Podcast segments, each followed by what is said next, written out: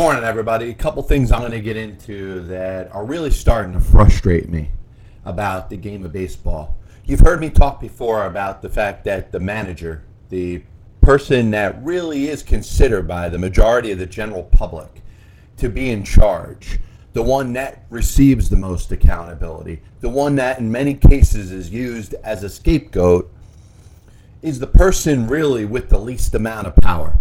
And we're watching through the power struggles of baseball and it kind of going 180 degrees on them.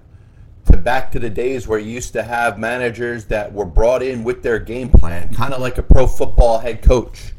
You know, they're brought in to bring their own staff in, their own ideas, and implement the things that they need to to get that team in the better direction, knowing that if that team succeeded, they would get all the credit, and if the team did not succeed, they would result it would result in a loss of their job.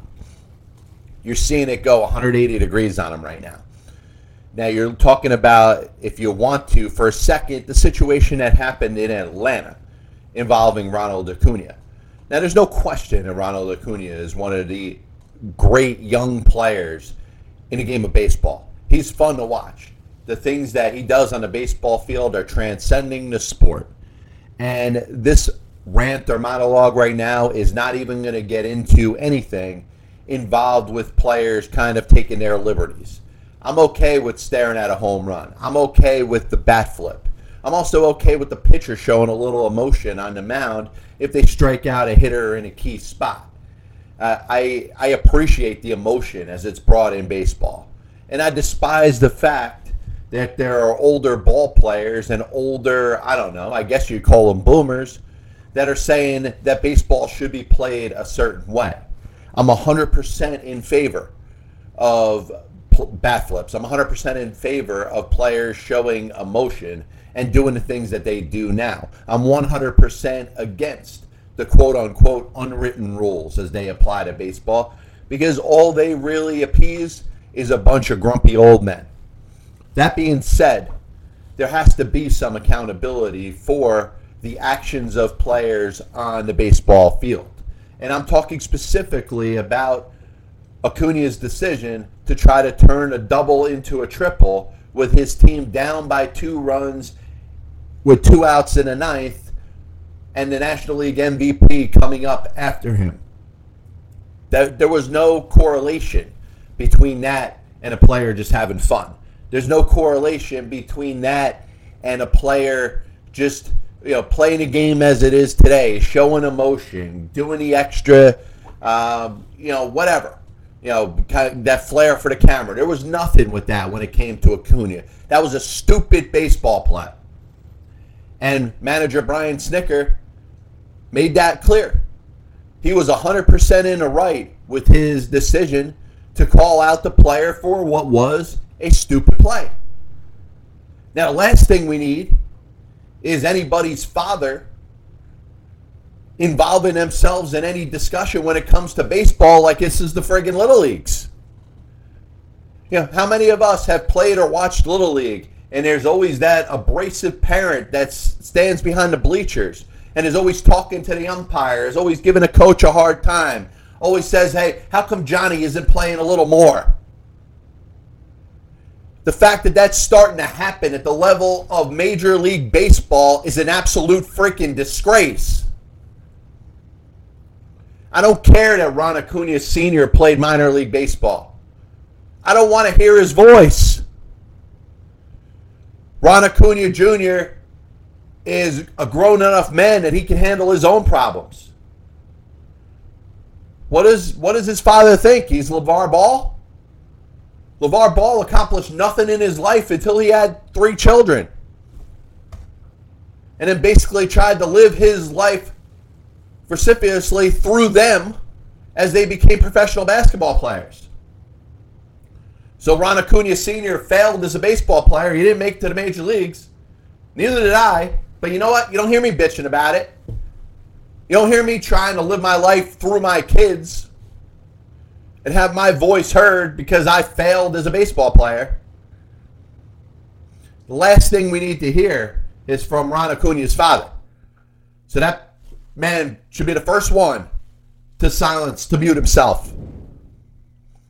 But the bigger issue is the position of the Major League Baseball manager and what it's become. If you've followed me over the last couple of years, you know my stance on it. You know that managers in baseball don't write their own lineups. They certainly have nothing to do with the defensive alignment of the players on the baseball field. And you know what? If they if they tell the center fielder to move over a couple steps, guess what's going to happen? That center fielder is going to point to the card that he has in his pocket and say that that's not what the card tells me to do. You've seen the game change before our eyes. And the analytics, the research, while it all could be considered good for baseball, it has all come at the expense of the Major League Baseball manager, who has basically been castrated, has basically been emasculated right before your eyes. You're going to replace a Major League Baseball manager soon with a statue. You love the cut, cardboard cutouts from last year? You're going to see them come back. They're going to be Major League Baseball managers. Because what is a Major League Baseball manager supposed to do now? He doesn't write the lineups. He doesn't control the defensive alignment. Replay is going to overturn bad decisions on the field, so there's no need to argue with an umpire. The electronic strike zone is coming. You can't argue balls and strikes anymore after that happens. What is a manager supposed to do? A couple small things that they still have control over are in danger of being taken away from them as well. And I'll tell you this if it gets to a point where a manager is not to enact any sort of discipline or put any sort of accountability out there when it comes to their own players, that's going to be a disgrace to the game. And anybody that's out there challenging Brian Snitker for talking to the media and throwing his player under the bus, who very well deserved it, should be ashamed of themselves. What's he supposed to do when he's getting questions after every freaking game?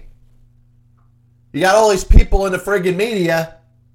What are, what are they doing? They can't wait for the press conference to ask the manager the same old questions after every game. Knowing half of the things that they're blaming the manager for, they have no control over. Have you ever heard of a pitching coordinator? Well, for those that don't know, and I've heard this from multiple individuals in the game, and you know what? You're going to say who? I'm going to say to hell with you. When these other people start naming their sources, I'll name my sources. I, have a very well respected pitching coach in the minor leagues who's told me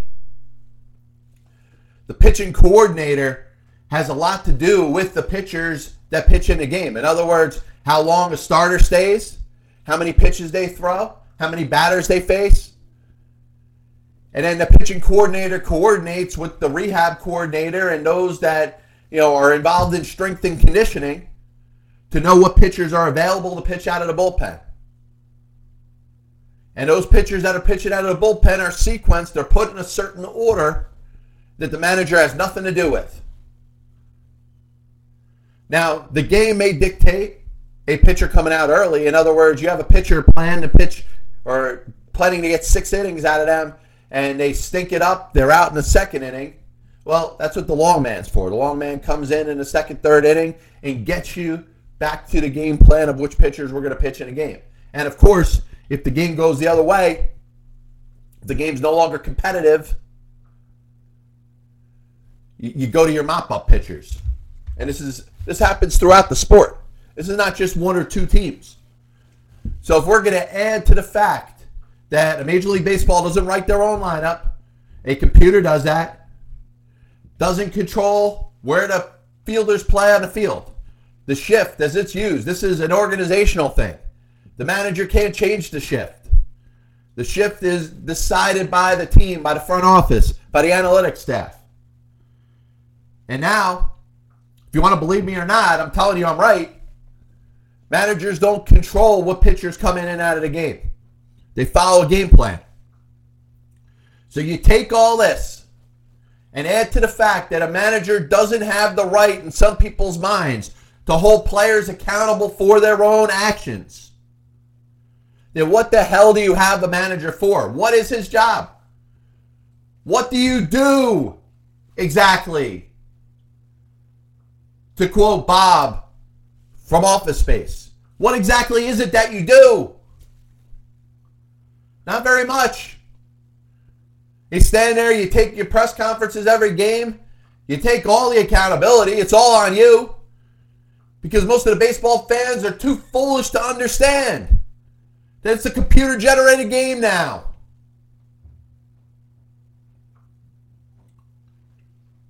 And the last element I want to get into here, my climax, my uh, grand finale with this. You, you have a manager that isn't allowed to call out his own players? Does this mean that baseball is turning into a players' league like the NBA? You know, in the NBA, players control that league. Players control what coaches stay around and what coaches lose their job. And it's getting to a point, with all due respect, and listen, I've been the biggest Major League Baseball manager supporter out there. I'm starting to wonder what the purpose of that job is. If Brian Snitker can't call out his own player for doing something foolish on the bases that cost his team a game, then what is he there for? And I may be showing a little bit of ambivalence when it comes to Tony La Russa, but I'm on board with most people. Tony would have been better off sitting this one out. He would have been better off not going to the media making the statements that he did when it comes came to Mercedes, Mercedes and his home run on the 3-0 count. I spoke about this a handful of shows ago. The issue with Tony La Russa is the fact that he made this a public thing. And the old school manager, Tony La Russa of Christmas past, would have handled this internally. And he made this a public thing. And maybe he made it a public thing because he felt like he didn't have the support within his own organization. But that's where he looked bad. Yermin Mercedes may have made the mistake by missing that sign. If he was given a 3 and 0 take sign, he shouldn't have swung. That's insubordination. If he missed the sign, he missed the sign. But if he blatantly disregarded the fact that he was told to take, then that's on him. And once again, you take all these things away from the manager. What is he there for? So, the other element I want to jump into you, you hear people screaming about cheating in baseball like they're a five year old that just lost a game of Uno. And they're whining and crying, saying that everybody cheated, everybody cheats. I hate to break this down for you. Baseball was created by a group of deviants in the 19th century that did not want to build America. The manly man, and I know we've, we've, we've come past that within a couple centuries that have gone by, but the manly man at that time in what was a very male prevalent society was building America in the 19th century. And those that were deviant, those that did not want to be part of the building of America, were out there playing this game, sitting on a bench, drinking malt liquor and moonshine that they were making themselves. And I'm referring to the 19th century baseball player. So we're talking about this game as if it's supposed to be for goody two shoes, for people that only do the right thing. How baseball is supposed to have this ridiculous set of standards that sets it apart from any other sport. That's a bunch of baloney. The game was created by deviants. It was created by people that weren't necessarily the best of people. And guess what? when you're dealing with people that aren't the best of people, you're going to have people trying to stretch the rules, people not doing what they're supposed to. And guess what? Any type of competitive advantage on the baseball field, these athletes were willing and able to do.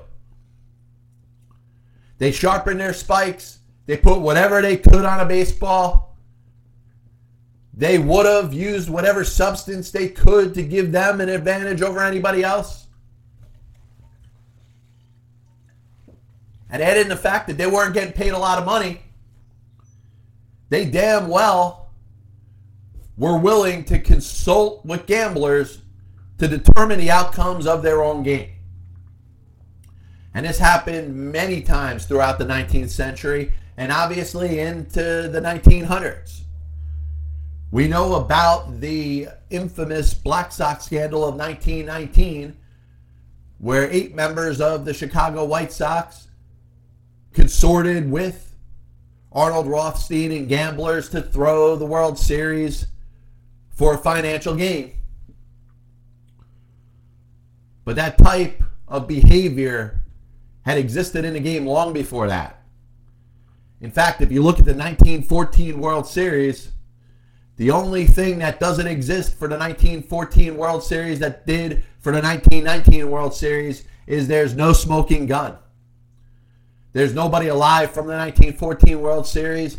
There's nobody from a historian standpoint that has been able to unearth any sort of evidence. But there's a good chance that the 1914 World Series was not on a level. And for those that don't understand what that means, that's not good. If the outcome of the World Series was determined by the players, if the members of the Philadelphia Athletics threw that World Series for financial gain, then that's a black eye on baseball, but one that may very well never be unearthed, may never be determined, but there's a lot of evidence there. The fact that the three time World Series champion Philadelphia Athletics and their players were down on their manager slash owner, Connie Mack, for cutting and curtailing their salaries. Mack, in, res- in response to this, over the next couple of years, ends up selling and trading off everything that's not tied down. And by 1916, the Philadelphia Athletics have one of the worst teams in baseball history. The Athletics were favored by way more than what the 1919 Chicago White Sox were. Anybody that had money on the Boston Braves, who the Athletics played in that World Series, would have made out like bandits. The Boston Braves were a team that by the end of July were in last place in the National League. As time goes by, they get themselves closer and pull off a miraculous victory of the National League pennant within the last couple days of the season. Now, it's not like the Braves had no talent. Johnny Evers, from Tinker to Evers to Chance, with those old Cubs World Series championship teams in 1907 and 8 was probably their big leader and star player. Hank Gowdy had a ridiculous World Series where he hit over 500. What stands out about Hank Gowdy? Only person in Major League Baseball history to enlist both in World War One and World War Two. But back to the baseball element of this if the Boston Braves won the World Series, which they were known as the Miracle Braves, you could talk about the 69 Mets. You could talk about whatever your favorite unsung hero story is, not only in baseball, but in any sport. The Boston Braves in 1914 winning the World Series dwarfed the 1980 U.S. hockey team in the Olympics. That's how much of an upset that was. And you tell me in a game that was overseen by gamblers for about 30, 40 years, probably was a little bit, even after the the racist commissioner, Kenesaw Mountain Landis, this decided to put his foot down on gambling and start banning players for life. There's a good chance that this World Series was not on a level. So back to the main discussion here, which is about cheating. And there's always going to be a cheating story because the media understands that that uh, not only encompasses the diehard baseball fan, but also the fair weather baseball fan, the casual baseball fan, and the non baseball fan. It provides discussion. The Athletic, Sports Illustrated, they know if they discover another cheating scandal in baseball, that it's going to go viral. It's going to involve the discussions of just about everybody. Everybody's going to talk about it. Like I said, not just the diehardest of diehard baseball fans. The one thing that needs to be discussed when it comes to cheating is not that it's right, it's not that it should be accepted, it's that it's always been going on. So, this dream that the average baseball fan has, and I'll admit, I'm, I'm guilty of this too. So this is not a call out. I'm guilty of this too. I dream of my own favorite baseball team winning a World Series, but doing it with no steroids, no doctoring of a baseball, um, no deviant players. Every single player on that roster is 100% likable. There's nobody that has any baggage to them. There's nobody that has any dirty laundry. The organization from the players to the coaching staff to the manager to the front office to the owner are all 100% likable. Just doesn't happen.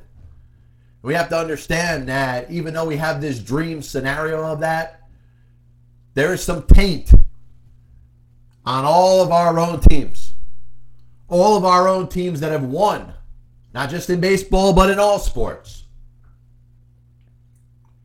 But as we watch you know, the latest scandal, which is basically going to hold certain players hostage. There's going to be a handful of individuals that are going to be the scapegoats to this ongoing investigation and will be the poster child's children for this level of cheating. Just like Barry Bonds was scapegoated, just like Roger Clemens was scapegoated, just like Joe Jackson and Pete Rose were scapegoated for their involvement with gambling in sports. And obviously, you're talking about two different levels. Pete had a legitimate gambling problem that didn't seem to infect, eh, affect him as a player. Joe Jackson may have just not been intelligent enough to say no. Yes, he took the money, but he didn't follow through on his promise to throw the World Series. And in all honesty, in the mafia, that's something that got you whacked. And I'm sure the gamblers who were associated with the mafia of that time would have put a hit on Joe Jackson or anybody else that didn't follow through on their promise to throw that World Series. But that's, once again, uh, that's neither here nor there. So when you when you're the first to call cheating to the Astros or to anybody else that could be called out for relaying signs, for using foreign substances on baseball, for the use of performance enhancing drugs, any manipulation of anything to give themselves an unfavorable advantage. There's players on your team that did it too may not have done that exact thing, but they've done something to tarnish. And I use the word taint because it's a double entendre. And part of it I don't even mean. But when you say taint the game, you know what I'm thinking when we're thinking about tainting the game.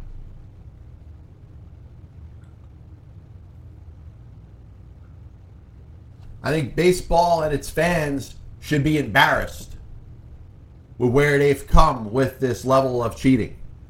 Not embarrassed because of the cheating,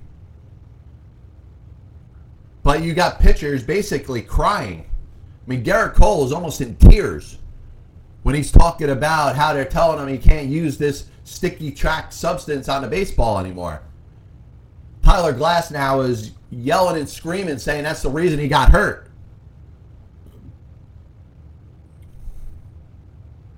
And now the public's going to going to view these players as if they're bad people. And once again, baseball's problem was the fact that they enabled this for a long time. All of a sudden, they see their offensive numbers down, ratings down, fans not tuning in to the television, the radio, or the MLB app, bad app. And now they say something's got to be done about it. Just like when it came to steroids. There was no good hearted individual in baseball when it came to steroids. You could say what you want about Bud Selig, whether he's a Hall of Fame commissioner or not. He is in the Hall of Fame. He can't be taken out. But Bud Selig only caved in to have some sort of testing when it came to baseball after Congress got itself involved. If it wasn't for Congress calling in all those players and embarrassing them, the Rafael Palmeiros, the Sammy Sosas, the Mark McGwires, all said things that made themselves look pretty silly. If it wasn't for that image issue that baseball took when members of the U.S. Congress brought players in to talk about steroids, there'd probably be no testing policies in baseball. And yes, the Players Association, the union, fought it for a while, but eventually agreed to it. This is another example, if you're talking about the foreign substances on baseball, that is enabled by the owners, enabled by the commissioner, enabled by the game of Major League Baseball. And once you've enabled something for so long, there's only one way to change it to become a hypocrite. This is the Pass Show brought to you by JohnPielli.com. St. Aloysius Church and School in Jackson, New Jersey. Two ways, one passion food truck located in Scranton, Pennsylvania. As always, I want to take a couple minutes to thank everybody that tunes in. You can listen to the Pass Ball Show on iTunes, Apple Music, whatever you want to call it, Spotify, Amazon Music. You can watch this video on YouTube. We'll be back with you next week. God bless you. And as always, I'll see you on the other side.